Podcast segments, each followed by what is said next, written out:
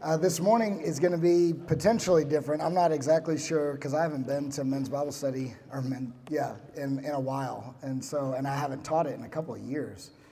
So I wanted this morning to be very discussion based. So I'll use the mic as much as I need to, but the the direction and the course that we had truly is going to depend on you guys.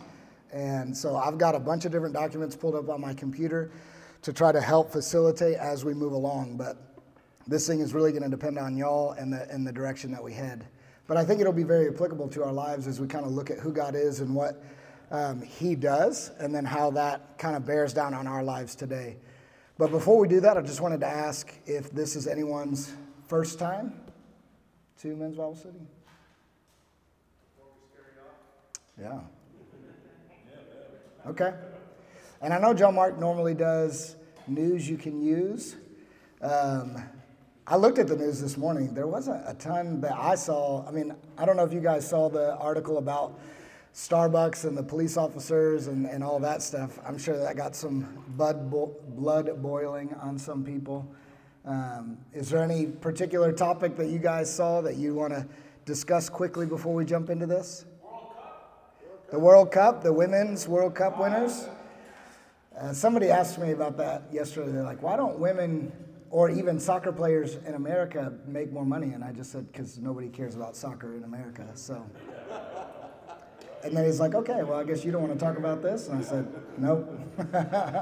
but hey, good on them for bringing home the cup. That's awesome. All right, well, we'll jump right in. Um, yes.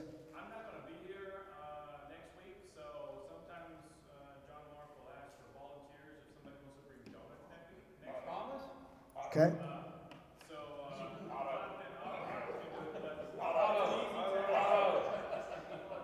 Otto's getting volunteered. So, Otto, you're, you're awesome. Thanks, man. yes, we will dig into that for sure. yeah. All right, so this first question that truly will lead us into the direction that we're going to head. And, and I don't want to be the one who is talking the whole time. I, I really want you guys talking a lot on this. But the question that I'm about to ask you is extremely important to the way that we see God, to the way that we approach our life, um, and, and to the way that we approach others. So the question is this Why did God create mankind? So I don't want you just to, to throw up your hand and answer it right away. Truly think about it. I'll give you 30 seconds to think through. It's not something that is a common question that I think we get asked a lot, but it, if you think about the importance of that question, why did God create us? That's going to play into everything that we do in this life.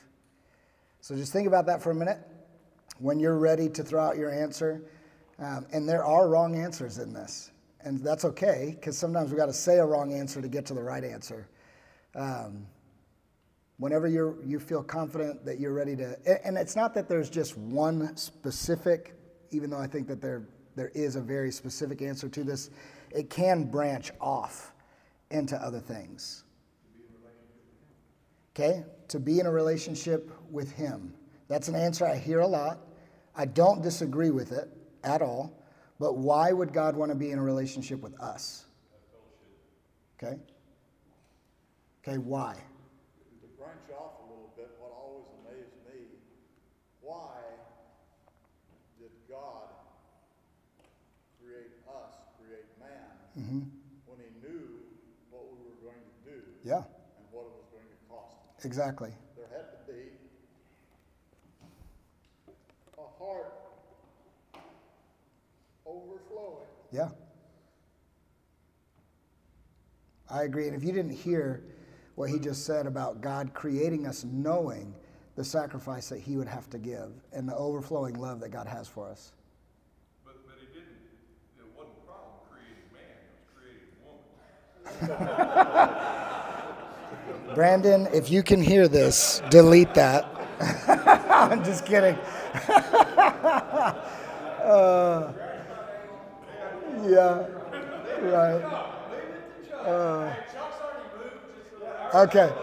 Okay. Perfect. Would that be the wrong answer? Sure. Okay, let's keep digging. So we have fellowship, we have relationship, we have that he loves, so he creates. What else? Okay. That's heading down, I think, the, a closer path. A testimony to what? Goodness, truth. So, the, the reason why this is so important for us to understand about God and who He is. The, the thing that you've got to be careful with in saying that God created man to be in relationship with Him, I don't disagree with that statement. I don't disagree with it, but you've got to be careful if that is the sole reason that God created man, because then it makes God to look like he is in need of something. Okay? God did not need, he did not need a relationship with us. We need him, but he did not need, if God needed a relationship with us, he's not God. No, I know, I know. I'm just digging into that. I agree that God created us in, a, in part of his creation, the, there was a goal to have a relationship with us, right? I'm not saying that's not correct. I'm just saying at the core of why God created, I don't think that's the core answer. Love, I think that's a part of it. Yes. Somehow at the core of his being, God is relational. Absolutely. Absolutely. Yes. So when God creates man in Genesis, he, he puts a title on man and a responsibility on man that he puts on nothing else. What is that?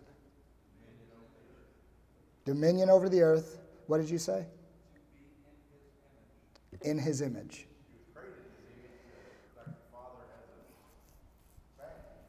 Right. So let's think about God, God the Father, God the Son, God the Holy Spirit, before creation. What's happening there? I mean, the one thing that we're trying to get it's kind of like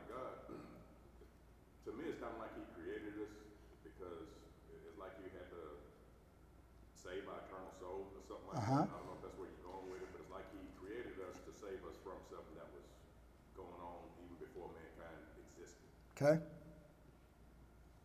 And I don't disagree with what you're saying. God's sovereign, right? He knew what was going to happen in his creation. But in the Trinity there was a relationship. Right? And and we you guys are you guys are all over it. I'm not n- none of the answers that you've said I'm like, "Nope, that's wrong." You guys are all over it. But in the Trinity was anything lacking? No. Okay, so what did the Trinity have? God the Father, God the Son, God the Holy Spirit. They were complete.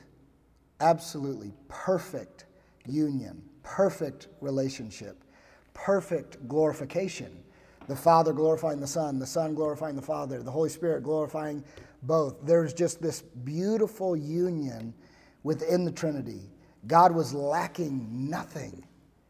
He needed nothing. But there was perfect glory in a perfect relationship.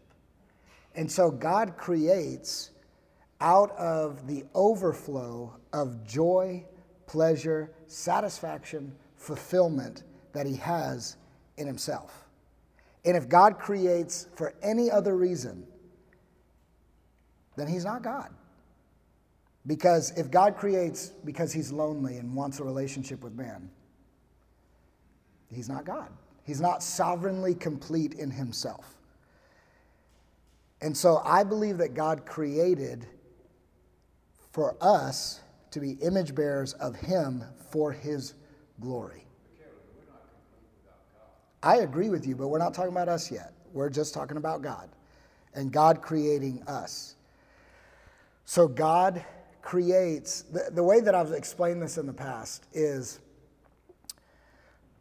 think of, of the most amazing day that you could ever create. And for each and every one of us, that's going to be a very different day. For some of you, you're going to want to go hunting. For some of you, you're going to go fishing. For some of you, it's, you know, sitting in a movie theater watching your favorite sports team play and having food and drinks and, you know, and just the most amazing day where you feel just complete in that complete joy, complete pleasure, complete even purpose. And then think through doing that, but inviting other people into it. That's what God did. In his relationship with the, himself in the Trinity, God was complete. He had everything he needed. And he said, This is so good being in relationship like this, glorifying myself, that I want to invite and create others into this relationship for my glory. And so he creates. And in his creation, he tells man that you are an image bearer. You are to bear the image of my glory in a relationship with God. And so then, if that is, and, and, you guys can, can correct me if you think I'm wrong at this point, but if, if that's true about who God is and why he created, then what is the purpose of man?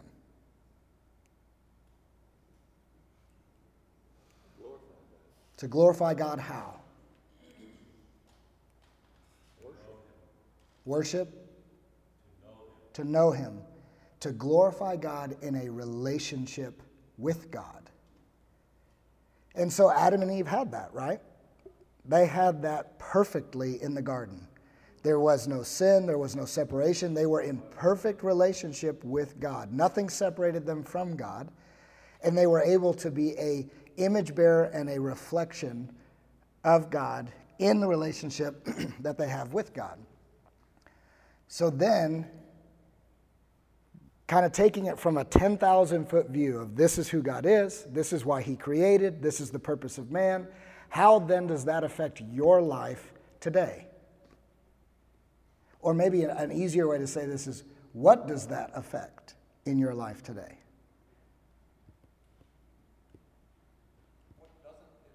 Exactly. It affects everything. And so then, if we're honest with ourselves, we got to examine what areas of my life am I not fulfilling the very purpose I was created for? What's, what's a very common verse that we use that talks about the glory of God? It lists three things that we're supposed to do. Super short verse. Anybody not? Okay, that's the relationship aspect. It ends all things for the glory of God. Whether you, you guys know this, come on. Whether you eat, drink, or be merry, yeah. Or whatever. So he, he whatever whether you eat, drink, whatever you do, do all to the glory of God. Right? And so this bears down into the most minimal thing in our life. And this also affects the greatest things in our life. So if that is if that is what we're called to do and that is the purpose that we have been created to do, how do we do it?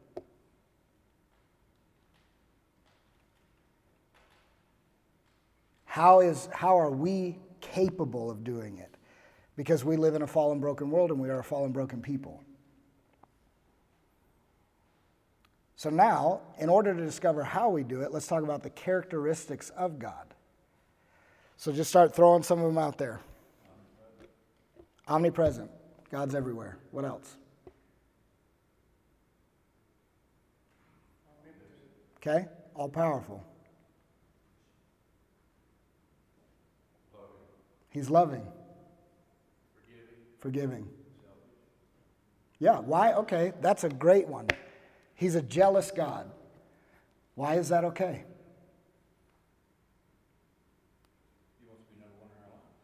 Okay? He wants to be number one in our lives. So, how does the jealousy of God work out for our good?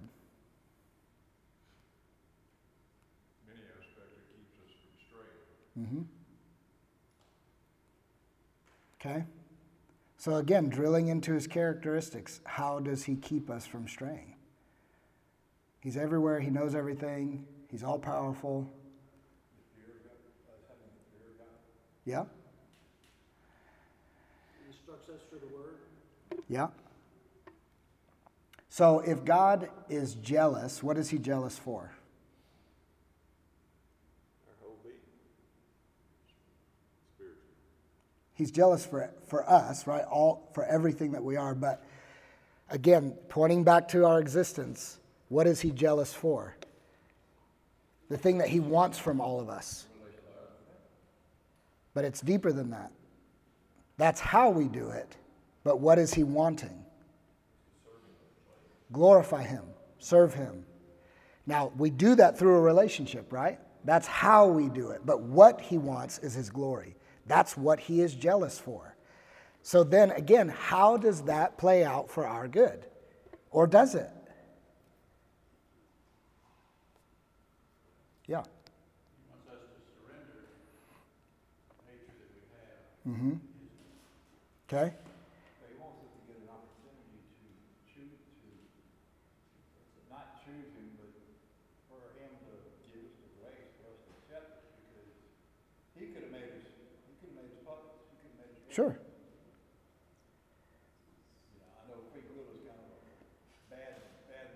Oh, it's not a bad word. but I mean, we have responsibility, right? We have to make a choice. So, again, get, yeah.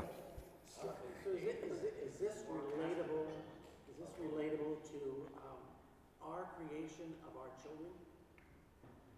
I'm- Sure. I I'm trying to find, so we should, we should have children so that they can glorify us? Not you. Not glorify you. So we should have, you know, part of the purpose of having children is to create more people to glorify God? Absolutely. Absolutely. Be fruitful, multiply for the glory of God. But again, how God being jealous for his glory, how is that good for us? gives us vocation. Okay? But again, drill into your own life of we were created for God's glory. It does give us purpose, right? I agree. God being jealous for his glory, how is that good for us? Because we know he's sovereign, we know he's all knowing, he's all powerful, which means he will and can enact his will, right? And he can enact his will in our lives. But how is that good for us?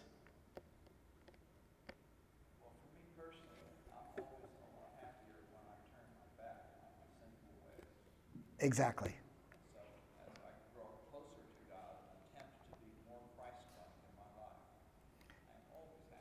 Exactly. God's glory in our life is bringing us back to the purpose we were created for, which in turn brings us joy, purpose, fulfillment, all of those things. When we do what God created us to do, that is truly when we'll be happiest or most joyful. And the thing that's amazing about that is that's attainable regardless of circumstance. Right? This is, this is what made the disciples, in a sense, untouchable. When you look at Paul and what, what the, the government and, and just the, the Pharisees and the Sadducees were trying to do to Paul, he was impossible to mess with. Right? Because if everything was going good, what did Paul say? Glory to God. If Paul was being beaten, what did he say? Glory to God. Right? It didn't matter what they did to Paul, Paul was able to fulfill the purpose that God had created him for. And so he didn't care. And that's what Philippians, the, the verse that 413, the verse that gets misused all the time, I can do all things through Christ who strengthens me. He's talking about I can fulfill the purpose that God has created me for in anything. I can do all things for God. Right? It doesn't matter. It doesn't matter about the situation. Beat me, send me to Patmos, you know, you can put me in prison. It doesn't matter. I will glorify God regardless. And so now, I, what I want to drill into is getting into, and I don't want to get into things that are salvific necessarily in nature. I mean, we can go there a little bit, but I don't think we'll get anywhere, honestly. Uh, but just in the day to day of if we have been designed for and created for the glory of God. That's the reason we're here. We best do that through a relationship with God, yet we are sinful people. So then how where where does God collide with us in that? And then where are we responsible in that? And to do that, let's just talk about the, the place that we find ourselves as human beings in our sinful nature. So, before salvation, where do we find ourselves? And again, I'm not trying to get into Calvinism, Arminianism. I'm truly not. This will head in a different direction in just a second. Lost, slave to sin. There's a specific word I'm looking for. Dead. Yeah, we are dead in our trespasses and sins. And so there's a there's an aspect of in our sinfulness, are we capable of doing the thing we were created to do? No. Right? That's the point of the gospel. We, we can't. We're dead in our sins. We are not alive to the, the things of God. We're not alive to spiritual things. We are dead. And, and then, you know, we can, I'll read this passage of Scripture in our deadness, you have, you have Jesus talking about the vine and the branch and, and all of this. And he, in John 15, 5, he says, I'm the vine, you are the branches. If you remain in me and I in you, you will bear much fruit. And then he goes to say, apart from me, you can do nothing. Right? Absolutely. Right? We see that with, with Joseph very clearly that all, all the things that, that Joseph's brothers did to him that were super evil, right? Throwing him in a pit, selling him into slavery, and then just all the things that happened in Joseph's life, regardless of how faithful he was, God used all of those things in the end for his glory and his purpose. So it's not that we, we have to be hopeless about the situation that we're in. But if we can, if we can do no good apart from God, then does God, is God involved in everything good that we do? Yeah? Does God make you do good? Okay. Okay. It's not so much that he forces you to, but he allows you to see what you should do it. He gives us the opportunity to participate in what he is doing. Okay. Anybody else? I'm not disagreeing. I, I agree. And I'm not necessarily looking for a specific answer. I just want to hear what you guys think.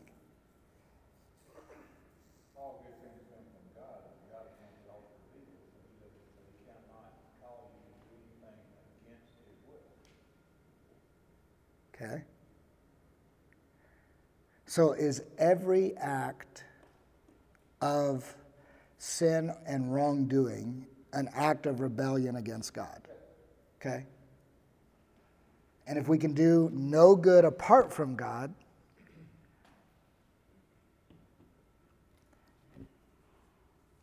I, I don't think we're puppets, right? I don't think that, that God is a puppet master in heaven making us do, yeah.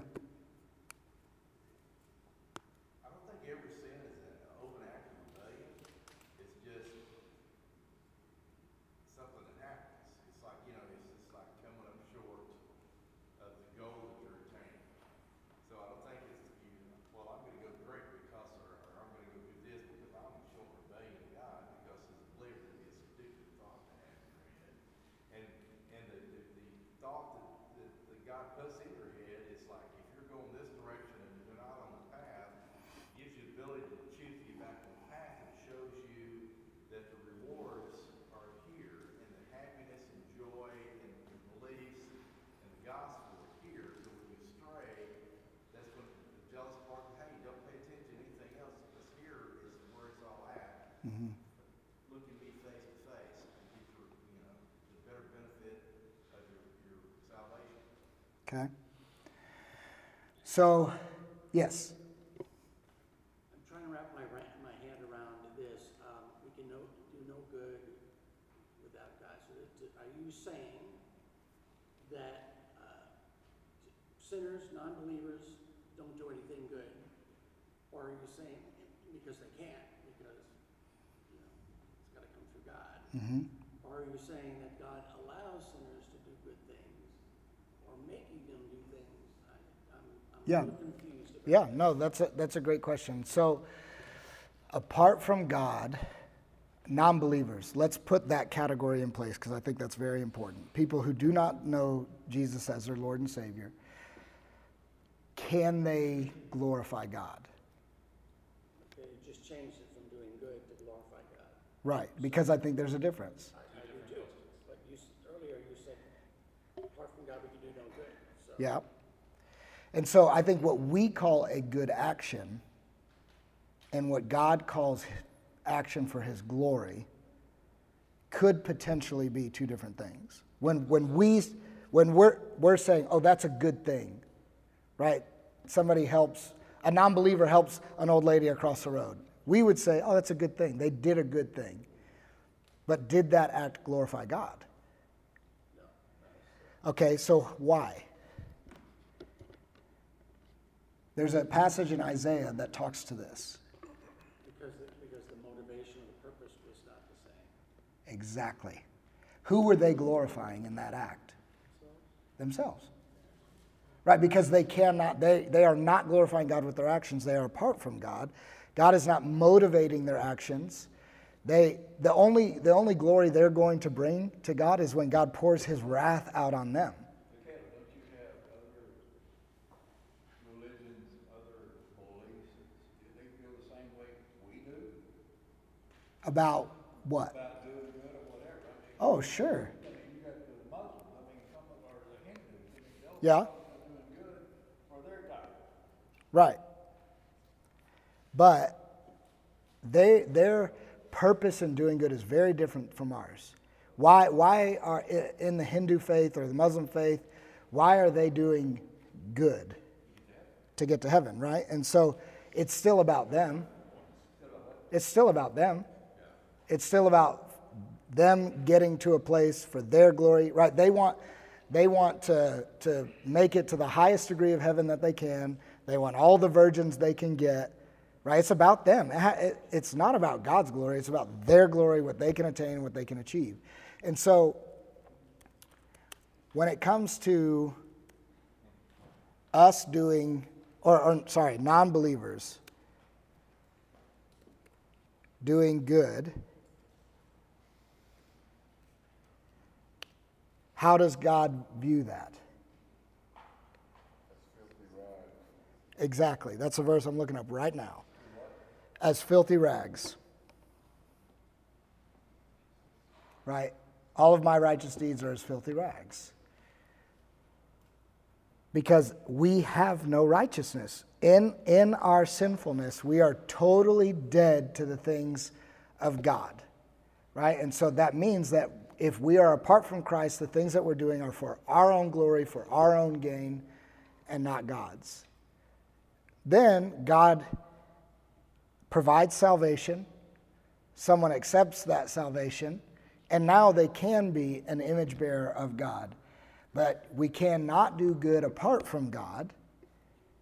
And so here's, let me give you a case study, just, just to help us think through details here. Again, thinking about the characteristic of who God is God is the creator, He is all sovereign, He is all powerful. I'm going to say this, I believe this. You may not agree with me 100%. And I believe that God can enact His will at any moment and any time. Anyone disagree with that? Okay. So here's the case study. Let's say, I don't even know where I'm going to eat for lunch today, but let's say I go to Chipotle and one of the people that's making burritos had a dream last night that a short, stocky dude was going to walk into Chipotle wearing a Nike polo that's white and has stripes on it. And that that guy was supposed to tell them something that would change their life forever. That was the dream that they had. Okay? Just so happens I'm a short, stocky dude and I have a white Nike polo on. Did God make me wear this polo so that that conversation can happen?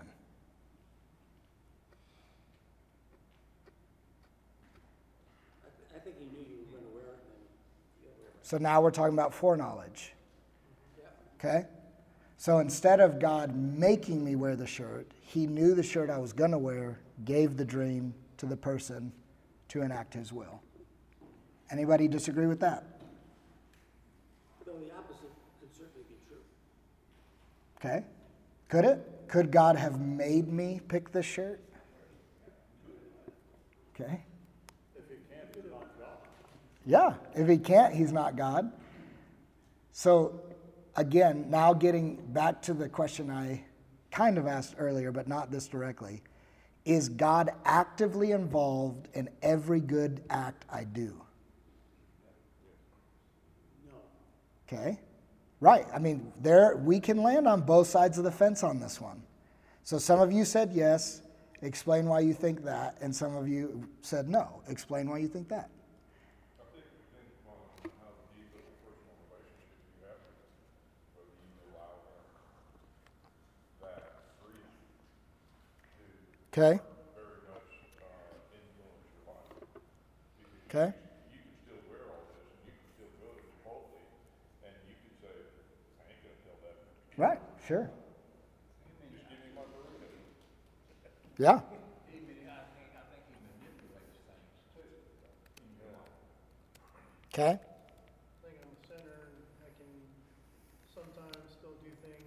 good for my own glory.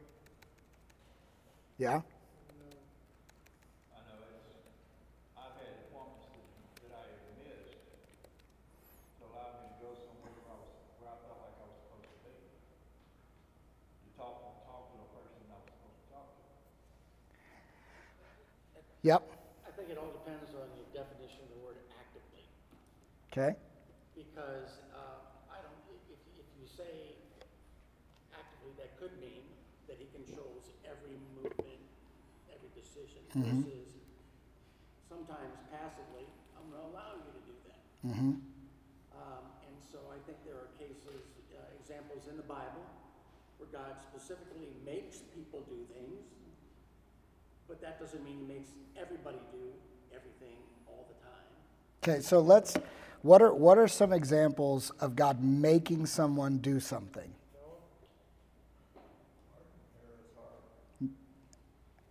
Pharaoh's heart, hardening Pharaoh's heart. Okay? Jonah. There you go. What about Paul? Saul. I mean, his conversion.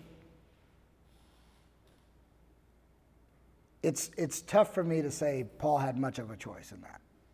Right? I mean, God shows up, basically says, You're going to do what I say, blinds him, and then in a moment, he changes. But, but even, even in that case, if he had a, a choice, there was a specific, Yeah. select- was a specific selection. Seeking to kill people who love Jesus. Sorry, go ahead. There, were- even in that case, there was a specific selection by God. There, I think God chooses, in cases, he chooses certain people to do certain things. Okay? I mean, he wants, he wants all of us that are Christians to glorify him, wants all of us as Christians to spread the gospel. But I think in certain cases, certainly in the Bible, he says, I'm gonna choose Moses to do this thing. Yeah. I'm gonna choose Job to do this thing. As opposed to anybody, anybody, anybody, anybody. Right. Okay. So I love the two people that you just said because they, they help us look into can man resist the will of God? Right. So God chooses Moses. What's Moses' initial reaction? I'm the wrong guy. I can't speak. Right. Get somebody else. Jonah, for sure. I mean, does he want to do at all what God wants him to do? No. Right? Yeah, he. Yeah, he ne- Noah or Jonah never really wants to do what God wanted him to do, but God got it done. Well, look, I mean, Noah, I mean, he told Noah to build a boat. Yeah, I mean, it was either build a boat or you're gonna die. yeah. Noah was a little bit more obedient. I think there's times when God is overt, like Moses, Noah, Jacob, and other times when he's covert, where he puts the thought in your head that, hey, I'm at Chipotle and I, I'm seeing this look on this person's face and making my burrito. I wonder if they know about Jesus. Yeah, And that thought comes out, and it was planted, that seed was planted there by God. You know, like uh, covertly, because, you know, like you said, he's in everything, he sees everything, and, and we have free will to, to choose right, wrong, or indifferent. But there's times as a believer, and something that puts a spark in there that causes you through the Holy Spirit to do something that he wanted you to do in the first place. yeah. So, with that prompting of the Holy Spirit, because I believe that's absolutely what that is. He also he can, he can also, he manipulates things that happen to you for later on for it to, to be apparent. Yeah. So with that that conviction, that prompting that the Holy Spirit gives us, can we resist that? Yes. Okay? I mean, if we couldn't resist, then everybody would be a Christian. Because everybody, theoretically, we could argue this, but cer- certainly a vast majority of people come to that fork in the road where somebody sit, talks to them about salvation, or they see it, or they hear it. Yeah, in creation they see it and And they choose not to follow Christ. Mm-hmm. so Acts 7:51 says you stiff-necked people, your hearts and ears are still uncircumcised, you are just like your ancestors. You always resist the Holy Spirit. But I think that again, okay, so can can we resist the Holy Spirit to the point that God cannot accomplish his will? Cannot, Cannot. Cannot. Okay, so what will God do? He'll use someone else. He'll give it. Or he'll bring you to a point where you have, where you feel like you have no choice, where you feel like Oh, yeah, if you're sovereignly in control, you can make life pretty miserable for someone until they finally turn to you, right? I mean, that we see God do that. I, we, we pray. I pray for people all the time. I'm praying for a few guys right now that I'm, I'm asking God to move in their life in such a way that they would turn back to the Lord. And some of that, you know, what you, you think of God's hand in the prodigal son. How did God, if, if we look at that story, how does God use his power and his purpose in the prodigal son's life? Yeah. He gave him everything, quote unquote, he wanted so that he could then see that it was actually nothing that he wanted, and the thing he truly wanted was a relationship with a Father. So he turns back. Yeah, I mean, I can say this, I mean, I broke my back several years ago and had to retire from what I was doing. My mom developed cancer. Before those two happened, we were at loggerheads against each other, Yeah? you know. She didn't like me, I didn't like her. We loved each other, but we were butted heads every chance we got.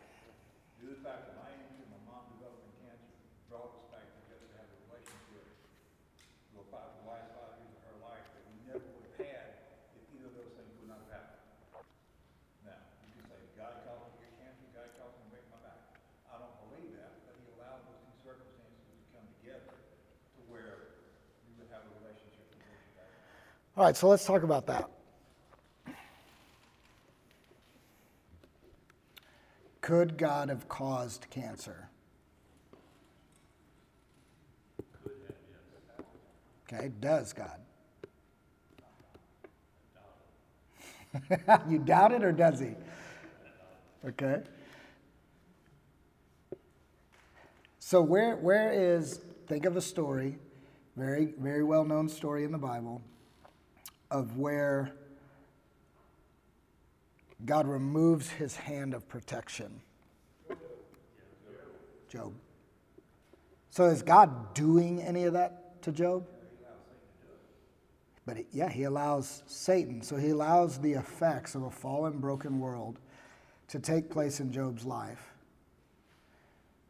Why?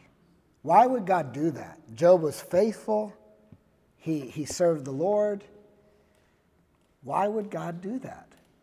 Oh, I think, I think it's kind of like one of those things, the, the story of Job is like, we really can't put our treasures here on earth, you know, but it's our health, our Sure. wealth, our kids, you know, it's like we build up our trust, build up our hope, and put so much into all these things. And I think at the end of the day, it's really not about all the things that's around us. I think we solely, you know, like I said, I think the thing when they start talking about Job, you know, yeah, God told Satan or whatever the conversation was, say, yeah, you can, uh, you can I can allow all this other stuff to happen, but don't touch his soul. So it's like he's more concerned about his soul than all of the stuff. Yep. So, yep. I think he does it so that uh, he can reach other people, Okay. more people will see. Okay. Yep. If you think about it, that might have been more about Job.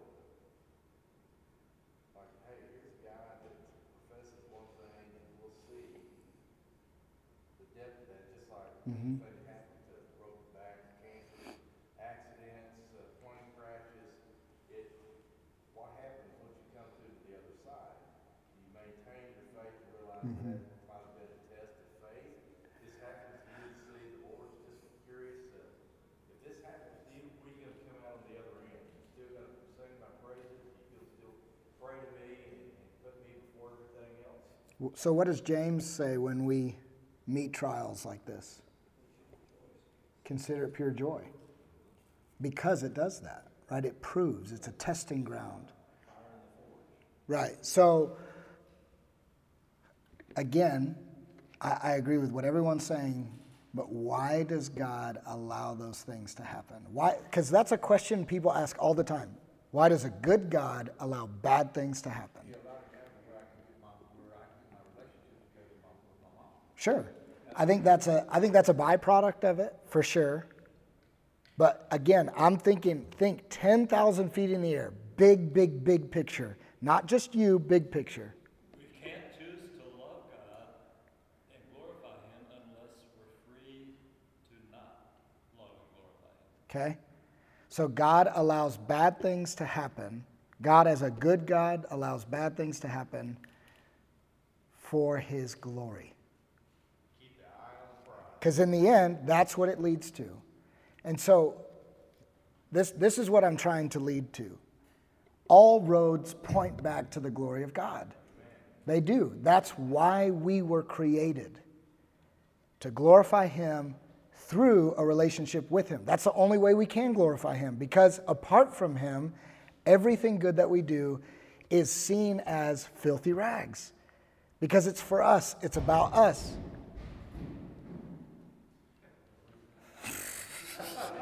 Whatever just happened to that person was for the glory of God. That's right. Um, Caleb, I think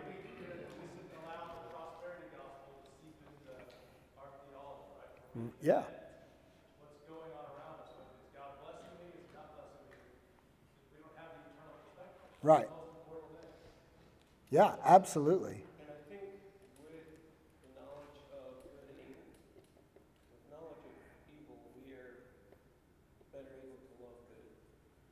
able Sure, of course.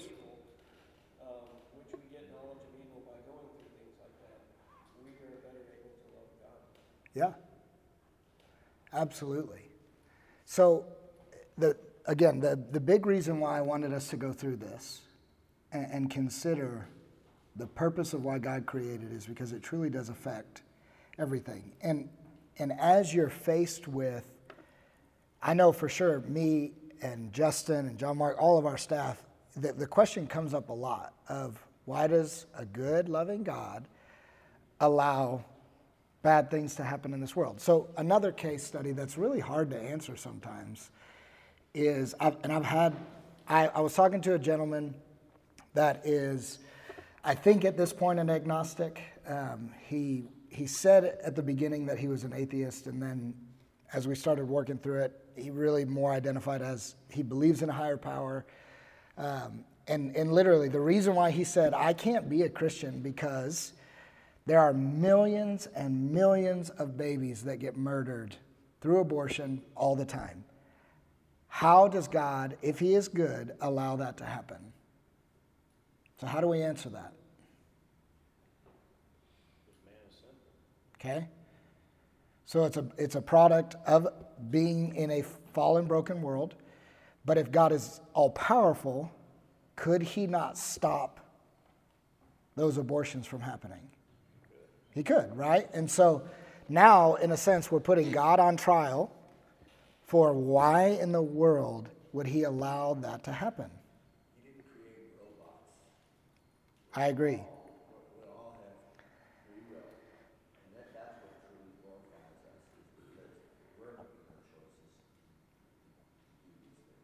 Okay, so let's let's look at it from a, a different angle because I agree with what you guys are saying. We live in a fallen, broken world. We're not robots. He's not going to make us do every little decision that we make. So how is God glorified in the abortion of millions of babies?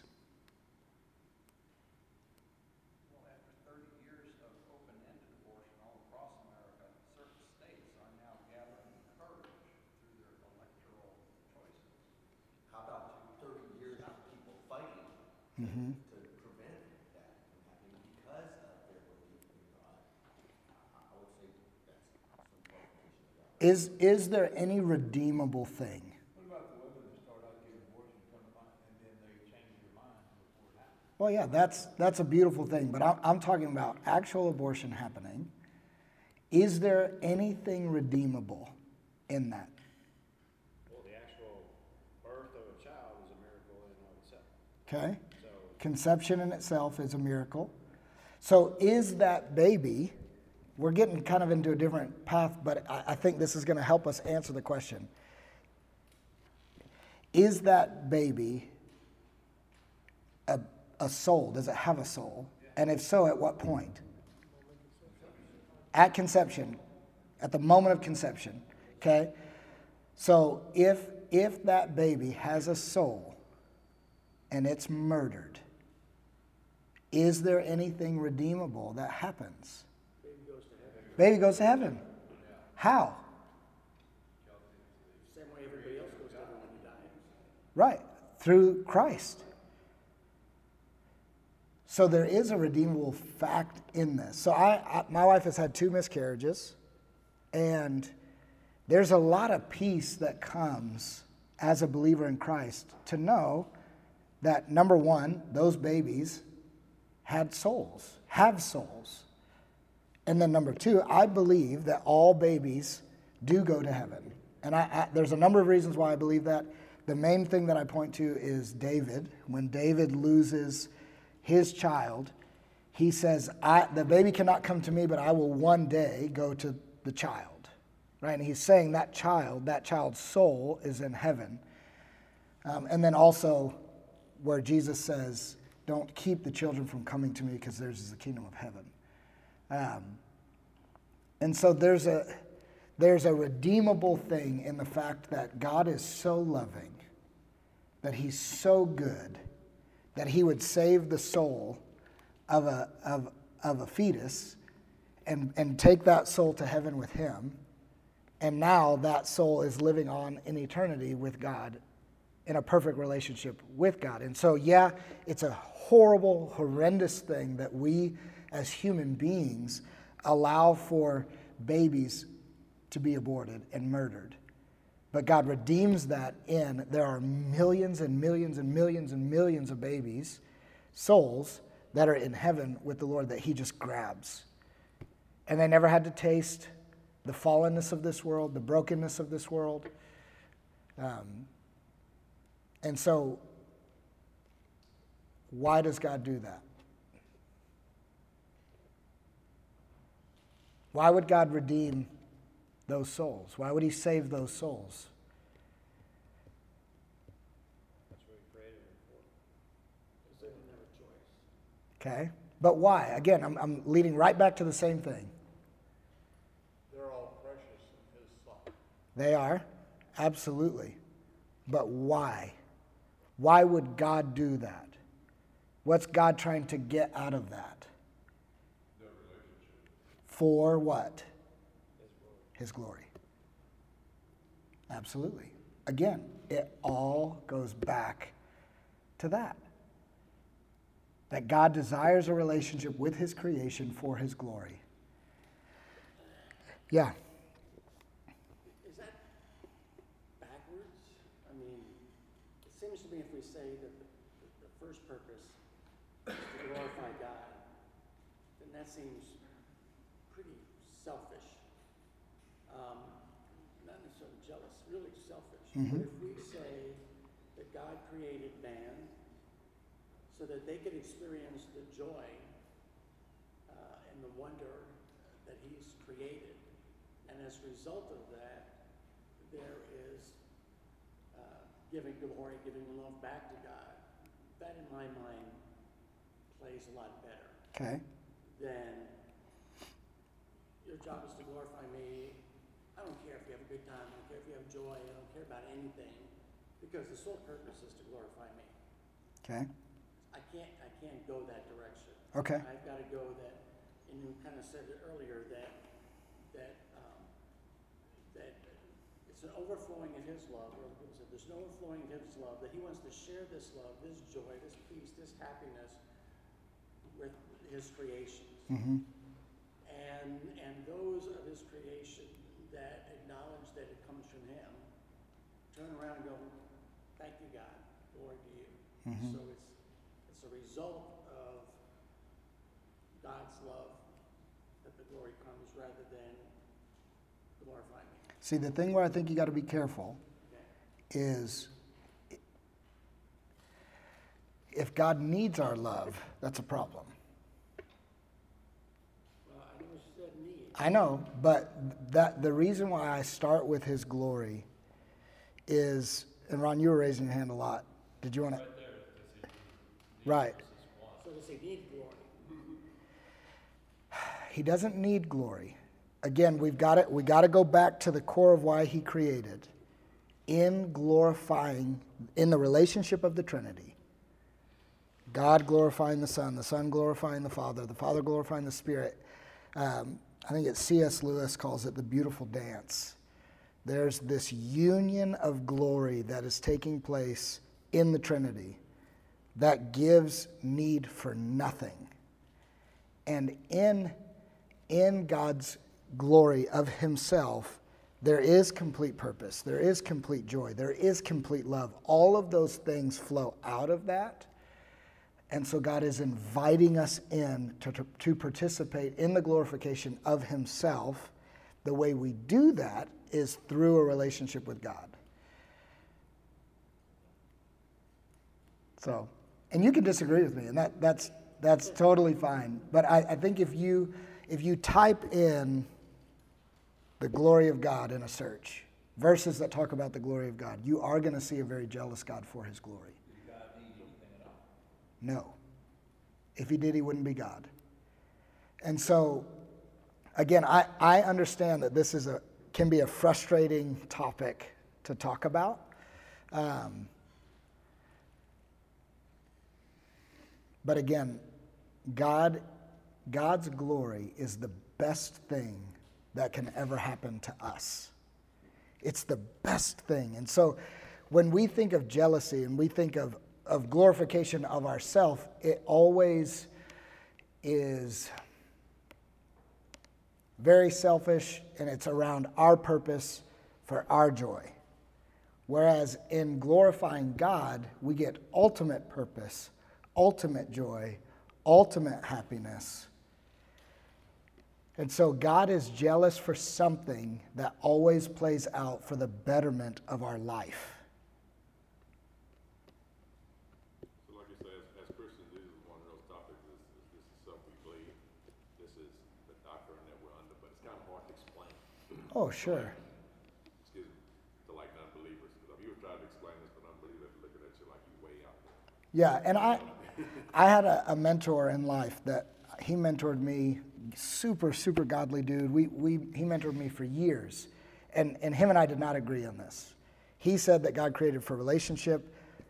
because he loves us. And I don't agree with that, but he said that was the primary reason. Where I said that God created for his glory as the primary reason. And then out of that, we do that best through relationship with him. And all of that's made possible because he loves, right? And so again, you can totally disagree with me. Two scriptures, real quick, just along what you're talking about. The first one, uh, Romans eight twenty-eight, right, it says God causes all things to work together for good. So that, you know, God is able to redeem all that He allows. So you see that theme throughout Scripture, that no matter what happens, God can cause that to redeem it for His glory. The other one, you're talking about God's involvement in, in our lives. And I went to Philippians two, thirteen, it says, For it is God who works in you, both to will, so to have the will, and to work for His good pleasure. And so God's active involvement in our lives, even have the will to do it, let alone to do uh, what glorifies Him. And I hope you guys know that I'm not trying to take away from the love that God has for us, for the relationship that He wants with us. The, the thing that I'm just trying to make sure that you're careful on is don't paint a picture of God that He is in need. Because He is not in need. He has desires, right? He is desirous of us to be in relationship with Him. He is not in need of us to be in relationship with Him. It's God wanting to share what he has Absolutely. not that he, as you say, needs us. Right. Hey, I've got this big package of love Mhm. I want to share with you. Absolutely. Absolutely. Yeah. Going back to the discussion you had with the gentleman who didn't think he believed and he objected to all the horrible suffering, little babies dying of starvation in Africa and, Yeah. and, and your sister dying of cancer after you prayed for her and all that. That's such a big thing. I think we all encounter that. And I'd say there are so many ways that you can have a good discussion with somebody who has that objection, that criticism of Christianity, that a lot of really smart people have spent a lot of time on how to respond and how to have that discussion. And our Reasonable Faith chapter, if I can do a, Mhm. a shameless commercial, that meets here at Cottonwood Creek once a month and has classes from time to time, has some really good opportunities to think about how to respond and how to think about that issue yourself. Yeah. One of the things, and it's seven o'clock, so I know I know we need to close shop soon, but just to put a little bit of ammo in your belt of response. So, in regards to that, so here, here's a perfect example, and the news loves to do this, right? When when tragedy strikes, they will the media loves to say like, "Oh, where is God?" Right? And and one of the, the things that we have to remind people of, we'll just use airplanes as an example. Let's say an airplane crashes and hundreds of people die. Inevitably, someone's going to say, Well, where was God? Right? Why didn't God sustain the flight of that plane? Why did He allow that to happen? Even though that's a, a, a effect of living in a fallen, broken world, God could have stopped it. We're super quick to go, God, where were you when one out of thousands crashes? And yet we don't give God any glory for the thousands that He kept in the air. And so, I, one of the things that I love to do when people point to a specific tragedy is then point them to you have no idea how many flights God has sustained. And in His sustaining, you said nothing. You just want to point to Him in the one time He allows the fallenness and the brokenness of this world to be felt. And so, man, just point them back to God's faithfulness, His goodness. And then at the end of the day, if you really want to get to a place of, of where you can worship God or uh, help them to get to a place of being able to worship God, remind them of what they deserve. Right? We don't deserve any of this. The moment that we sinned against God, which is a much greater offense than we give it credit. Because if you think about the punishment for the crime, eternal separation in hell, burning for eternity as a punishment for one sin, right? That's a big deal. Sinning against God is a massive deal, and we deserve to be punished for it eternally because it's an eternal offense. Then, when you look at what God has given us in salvation, it makes you so much more grateful for God's goodness, His love, His patience, His kindness, all of those things.